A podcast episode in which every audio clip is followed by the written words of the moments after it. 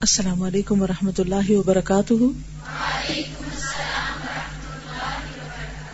نحمد ونسلی علی رسول کریم اما بعد، فاعوذ باللہ من الشیطان الرجیم، بسم اللہ الرحمن الرحیم۔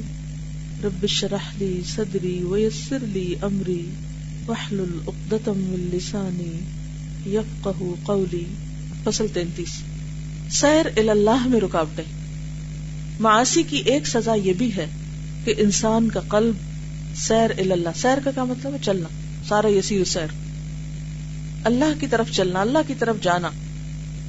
سیر اللہ میں پش مردہ پش مردہ کا کیا مطلب؟ مرجھایا ہوا، جیسے پھول مرجھا جاتا ہے، تو کیا ہوتا ہے؟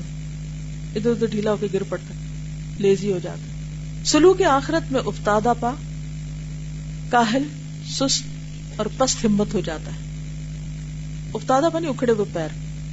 افتاد ہوتا نا۔ یا پھر فلاح اور نجات کی راہ میں حجاب آ جاتے ہیں۔ معاشی اقدام سفر میں کاہلی اور سستی پیدا کر دیتے ہیں۔ گناگار کی ہمت اس قدر پست ہو جاتی ہے کہ اللہ کی طرف اس کا قدم اٹھنا ہی دشوار ہو جاتا ہے۔ اور یہ بھی اس وقت جبکہ معاشی اور گناہ اسے دوسری جانب نہ موڑ دیں اس صورت میں گناہ منزل تک پہنچنے میں حجاب بن جاتے ہیں اور سیر اللہ میں رکاوٹیں ڈال دیتے ہیں۔ پھر طالب کو گمراہ کر کے دوسری طرف لے جاتے ہیں۔ انسانی قلب کا یہ حال ہے کہ وہ اپنی قوت و طاقت ہی کے بل پر اللہ کی طرف بڑھتا ہے۔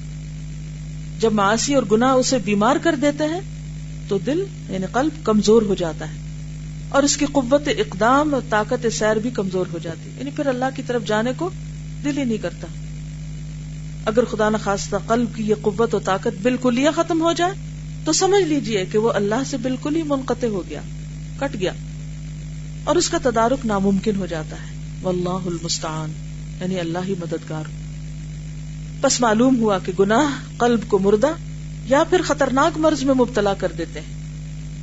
یا قلب کی قوتوں کا ہونا لابدی اور ضروری ہے یعنی دل کی قوت کا ہونا ضروری ہے۔ قلب کی یہ کمزوری ان آٹھ صفات پر جا کر منتحی ہوتی ہے یعنی جا کے رکتی۔ ہے جس سے حضرت صلی اللہ علیہ وسلم پناہ مانگا کرتے تھے، اور وہ یہ ہے اللہ انی اعوذ بک من الہم والحزن والعجز والکسل والجبن والبخل ودلع الدین وغلبت الرجال۔ صحیح بخاری۔ یعنی قلب کمزور پہ یہ آٹھ بیماریاں حملہ آور ہوتی ہیں۔ اب اپنے آپ کو خود جائزہ لیجیے۔ کہ کیا آپ کے دل پر ان میں سے کوئی چیز یا کوئی کیفیت تو تاری نہیں؟ اے اللہ، میں تیری پناہ چاہتا ہوں، فکر اور غم سے، اور ناتوانی اور سستی سے، اور بزدلی اور بخل سے، اور قرض کے بوجھ سے، اور لوگوں کے غلبے سے۔ ان آٹھ میں سے ہر دو دو چیزیں قریب المانا ہیں۔ پیئر یہ ہم، غم، دکھ اور حزن قریب المانا ہے رنج و غم جو قلب پر وارد ہوتا ہے یعنی دل پہ آتا ہے رنج، مستقبل کی متوقع مصیبت سے متعلق ہے تو وہ ہم ہے۔ یعنی ہم کس کے بارے میں ہوتا ہے؟ فیوچر کا، جس کو ہم فکر کہتے ہیں۔ فکر لگی ہوئی ہے، شادی کب ہوگی؟ فکر لگی ہوئی ہے جاب کب لگے گی؟ فکر لگی ہوئی ہے، بچے کیوں نہیں ہوئے؟ فکر فکر فکر۔ یہ کیا ہے؟ ہم۔ اس کا یہ مطلب نہیں کہ بے فکر ہو جائے انسان، وہ کسی چیز کی فکر نہ کرے۔ لیکن کوئی فکر اسے لے بیٹھے، لے ڈوبے کہ باقی چیزوں اور ذمہ داریوں سے غافل کر دے، تو یہ خطرے کی بات ہے۔ اور اگر ماضی کی وجہ سے تو حزن، کہ انسان کسی واقعے پر اتنا غمگین اور اتنا اداس اور پریشان ہو کہ بیکار ہو کے بیٹھ جائے، اس سے بھی پناہ مانگنی چاہیے۔ عجز اور کسل قریب المانا ہے۔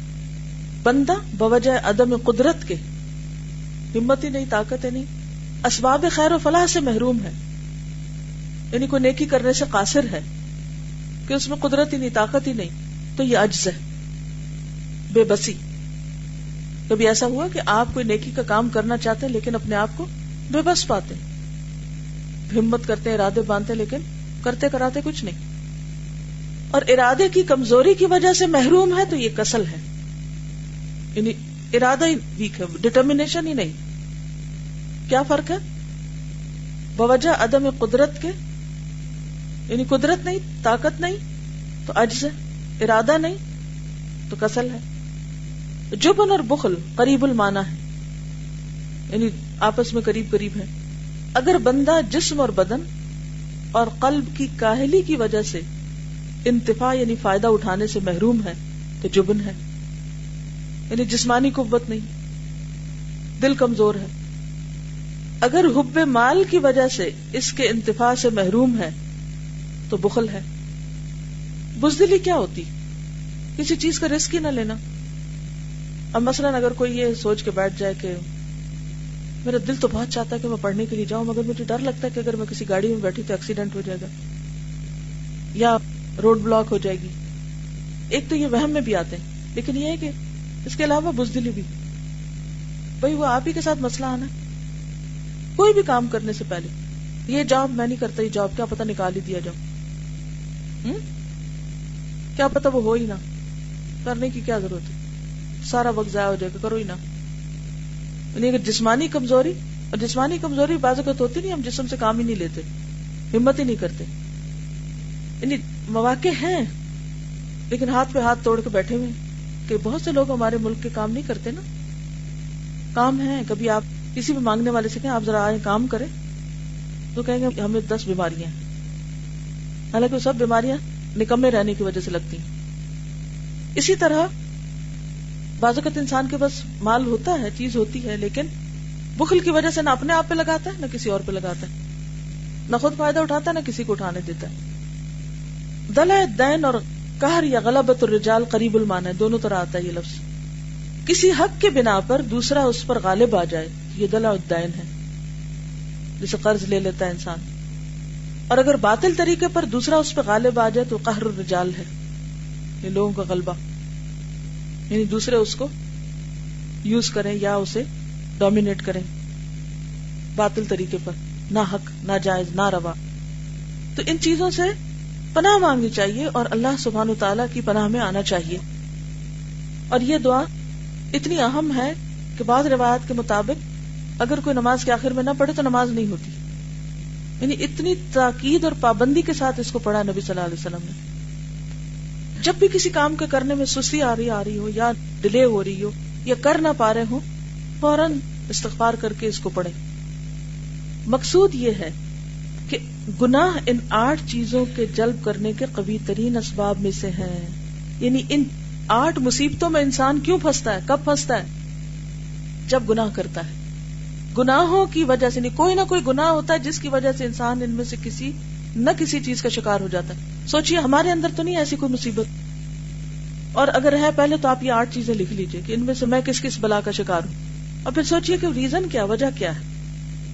اور اگر آپ سمجھے کہ آپ کمزور ہیں اور اپنے اس کے اوپر قابو نہیں پا رہے، تو اللہ کی مدد لے لیجیے نا۔ اللہ ولی الذین آمنو یخرجہم من الظلمات الى النور۔ اللہ نکال دے گا اس بلا سے۔ اس کے لیے کیا مشکل ہے؟ ہمارے لیے مشکل ہے۔ اور پھر جو میں نے کہا نا کہ پہلے استغفار کیجیے توبہ استغفار کر کے پھر یہ دعا پڑھیے کیونکہ اللہ اگر ہمیں معاف کر دے گا تو انشاءاللہ ان بلاؤں سے بھی نجات ہو جائے گی۔ مقصود یہ ہے کہ گناہ ان آٹھ چیزوں کے جلب کرنے کے قوی ترین اسباب میں سے ہیں۔ اور یہ ان چیزوں کو اسی طرح جلب کرتے ہیں، جس طرح دوسری حدیث کی روح سے۔ من جہد البلا و درک الشقا وسوء القضاء۔ و شماتت صحیح بخاری۔ بلا کی سختی، بدبختی کی گرفت، فیصلے کے برے نتائج اور دشمنوں کی ہنسی کو جلب کرتے ہیں۔ انعامات الہیہ اور خیر و عافیت کو اللہ کی لانت اور خفگی سے تبدیل کر دیتے ہیں۔ نیز یہ امور اللہ کی خفگی اور ناراضگی کے قوی ترین اسباب میں سے ہیں۔ یعنی جب اللہ تعالیٰ ناراض ہوتا ہے، تو ان میں سے کوئی نہ کوئی چیز انسان دیکھتا ہے۔ کیا سمجھا؟ جی آپ بتائیے۔ کون سے جملے بتائیے؟ میں دوبارہ ایکسپلین کر دیتی ہوں۔ Page one seventy nine third line معاشی یعنی گناہ۔ اقدام سفر میں۔ کون سا سفر؟ اللہ کی طرف جانے کا۔ مثلا، کوئی مثال دیجیے۔